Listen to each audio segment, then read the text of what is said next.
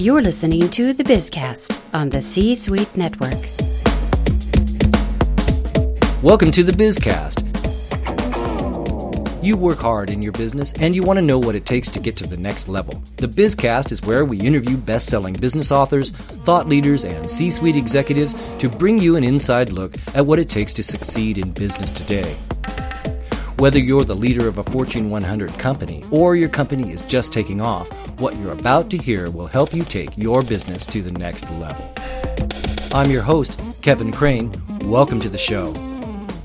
I'm so pleased to welcome Wally Hauck to the program. Wally is an organizational consultant and president of Optimum Leadership. He's with me today to talk about his new book, Stop the Leadership Malpractice How to Replace the Typical Performance Appraisal. The aim of this book is to compel leaders to replace their typical performance appraisal methods with one more closely aligned with systems thinking. And we're going to find out more about that right now. Wally Hauck, welcome to the show. Why do you feel that the typical performance appraisal process is broken? Well, uh, there's lots of evidence that it uh, that there's a challenge with the typical performance review. Right now, a number of very large organizations, one of the largest consulting companies in the world, Accenture, just announced that they will do away with their typical appraisal.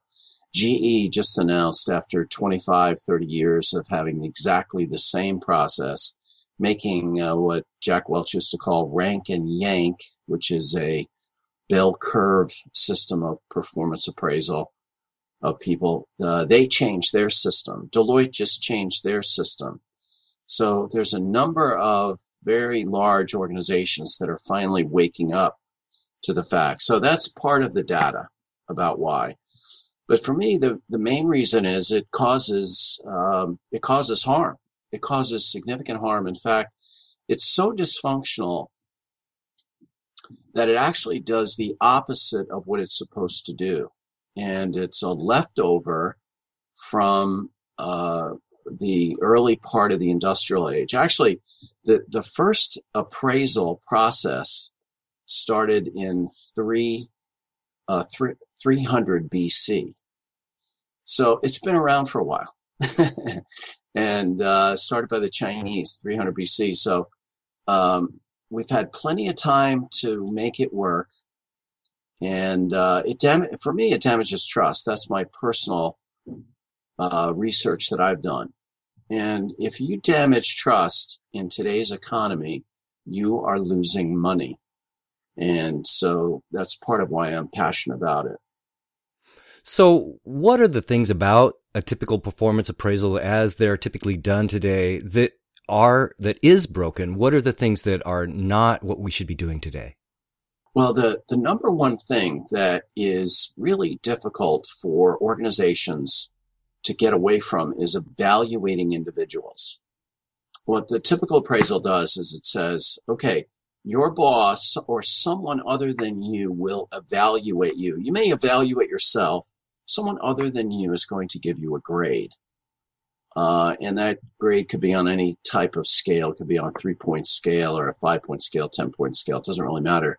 The point is you're getting a grade. So you're evaluating individuals for the purpose of improving their performance, improving relationships with the supervisor, improving the performance of the organization.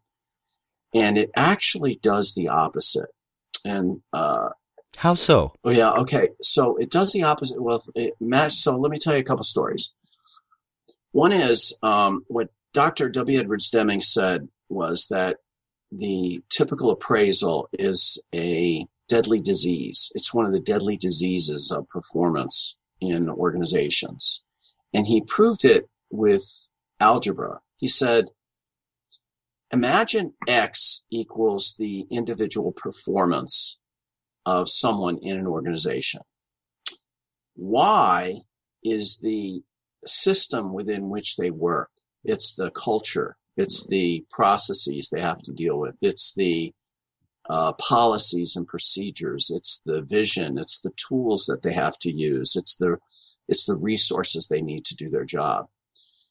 So X plus XY equals the total performance of of that individual.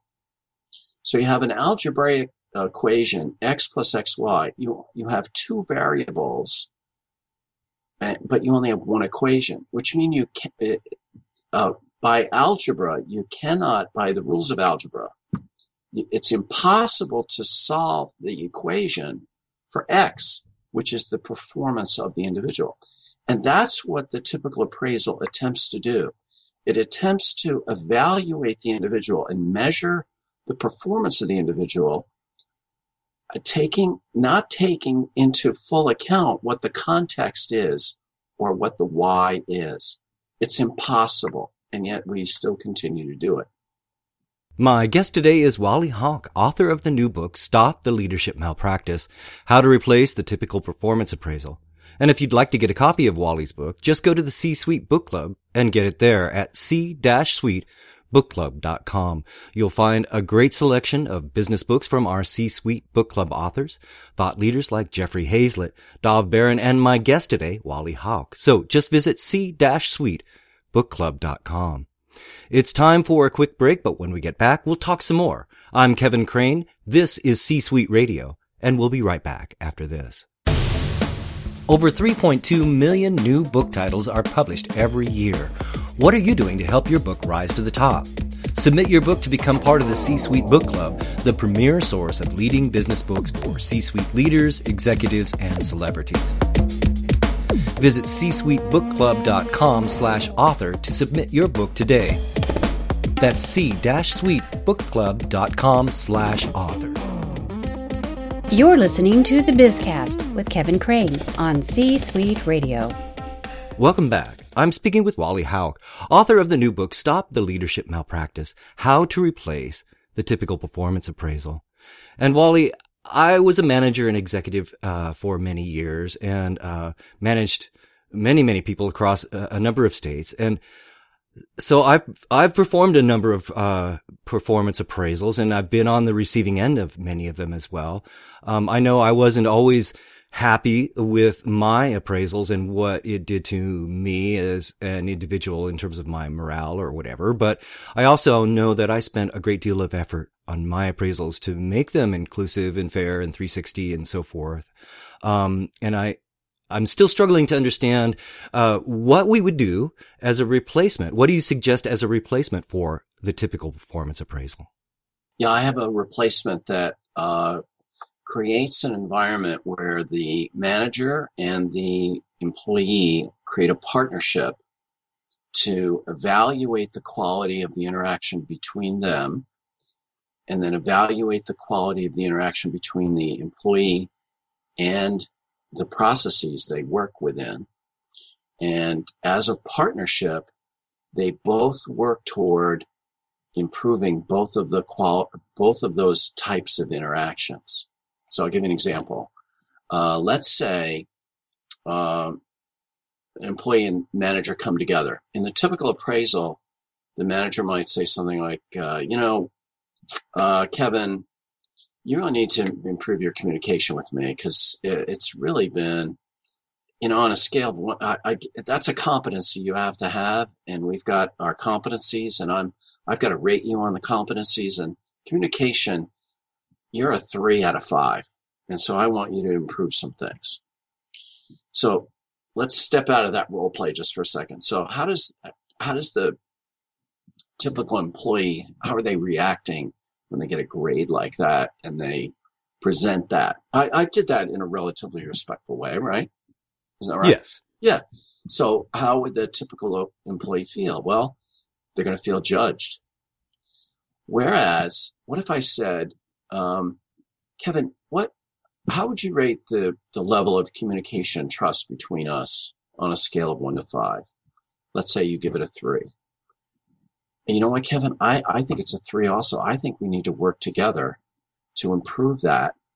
This grade of a three that you gave it and this grade of a three that I gave it, this is just for conversation purposes. We're going to, we're not going to put this in the file because I'm not really rating you. What I'm doing is rating the quality of the communication between us. And I can, I know I contribute to that and you contribute to it too. So how can we make that a four? what do we need to, what do you think we need to do to make that a four, the two of us together? So it's a totally different focus and a totally different conversation. And there, and so now you have two genius brains working on how to improve that communication skill, uh, where the, the, because the manager contributes to it as well as you're talking, I'm thinking one of the challenges, I think, is this whole idea of being able to measure something like that. I mean, how do we even measure something between a three and a four between you and me and our communications? You know, so that's a very arbitrary kind of measurement. Well, so, so is the grade on the appraisal. So wouldn't we really be looking for ways to codify or qualify the performance? And one cornerstone of a performance appraisal is pay per performance. But you say we should stop pay for performance. Why? Well, pay for performance uh, creates unintended consequences. Pay for performance causes people to focus on the bonus or the money or the benefits of uh, accomplishing a goal. But I mean, isn't that the way they're motivated though? I, I mean, otherwise, what motivation do employees have other than just their goodwill toward doing a good job? Well, uh, people aren't motivated by money people are moved by money. It's uh, people are manipulated and moved by money, not motivated by money. So there's a difference between manipulation and movement and motivation. Motivation is a much higher level. Uh, motivation, you, you have to, uh, we've got to draw the distinction between extrinsic motivation and intrinsic. So extrinsic motivation is pay for performance. That's what I'm calling movement if you do this, I will pay you this. That's so who's in control there? See, it's really the person paying the money who's in control. Well, you don't. Okay. I mean, isn't that way the way you want it to be? I'm I'm your I'm your manager. I needed I need a performance out of my team that is such and so that's required of that department. So yes, I am in control. I need you to perform in a certain way and so to do that, I only have a couple of ways to do that, either to motivate you or manipulate you, as you call it, through, through money or through other means of just team building or whatever. So, um, in that appraisal, that appraisal is that time when those things are presented and rewards are given or direction is given. So I'm still struggling a little bit with what we do instead of what we've been doing for all these years. Well, you create an environment where people are naturally motivated. You, you, you pay them the money that they need, that the market will bear.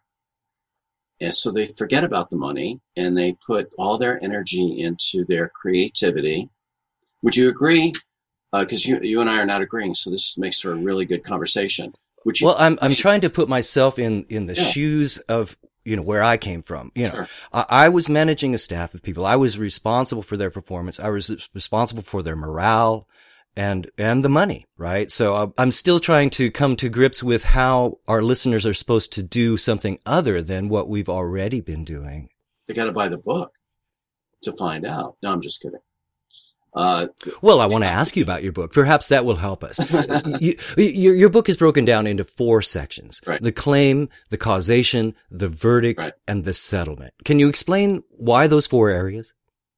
Well, it's um, it's modeled after um, this idea of uh, malpractice because I'm, I'm considering that the typical appraisal and the typical pay for performance model that we use is really malpractice in our current knowledge economy because it causes such harm. It causes incredible harm to the organization and incredible harm to the individual uh, from the perspective of creativity and utilizing their full potential, you know, their their full brain potential, their full creative potential. So I I consider those two things malpractice. And so the book is laid out uh, like a uh, like a lawyer's uh, uh argument might uh, might uh, take shape, where there's there's harm. Here's here's the harm that's that's being caused. Here's why it's being caused, and here's the remedy for it. And that's where I offer the answers to. You're asking me, what's the answer?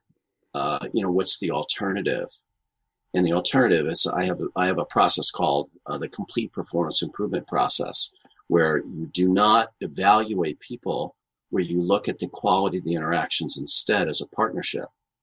And you do, and you separate pay decisions from that so that you can have a valuable discussion about how to uh, improve those interactions. And by doing so, you're raising the uh, the performance of the of the not just the individual but also the department and uh, the organization a much faster, much more effective way without the harm that's caused by the manipulation of pay for performance and uh, the typical appraisal because those are control techniques.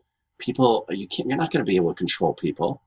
You can attempt to control people, but they're going to basically do uh, you know, what they want to do when they want to do it. And uh, it takes a, bit you know, if you're going to attempt to control them to do exactly, is that the kind of relationship that we want in the knowledge economy? Do you think that, that it's possible that the millennials today can be controlled? See that they're, they're so used to uh, the freedom that they get and the flow of information that they get much more so than than you and I. I don't know how old you are, but I'm 64, so you know I'm a baby boomer, and uh, they have just an enormous capacity for uh, the need to be creative, uh, maybe even more so than you and I.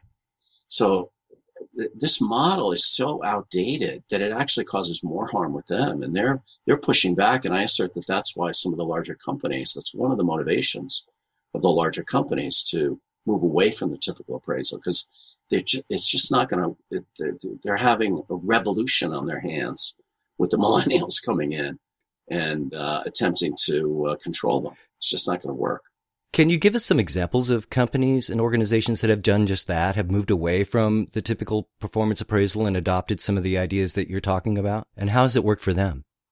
But there's a distinction between um, what I'm doing and what some of the larger organizations who have changed, like Accenture. What Accenture and what GE have done is they've speeded up the feedback. They've uh, increased the frequency of the feedback to the individual, and they've eliminated the annual uh, grade, which is usually uh, what the typical appraisal does.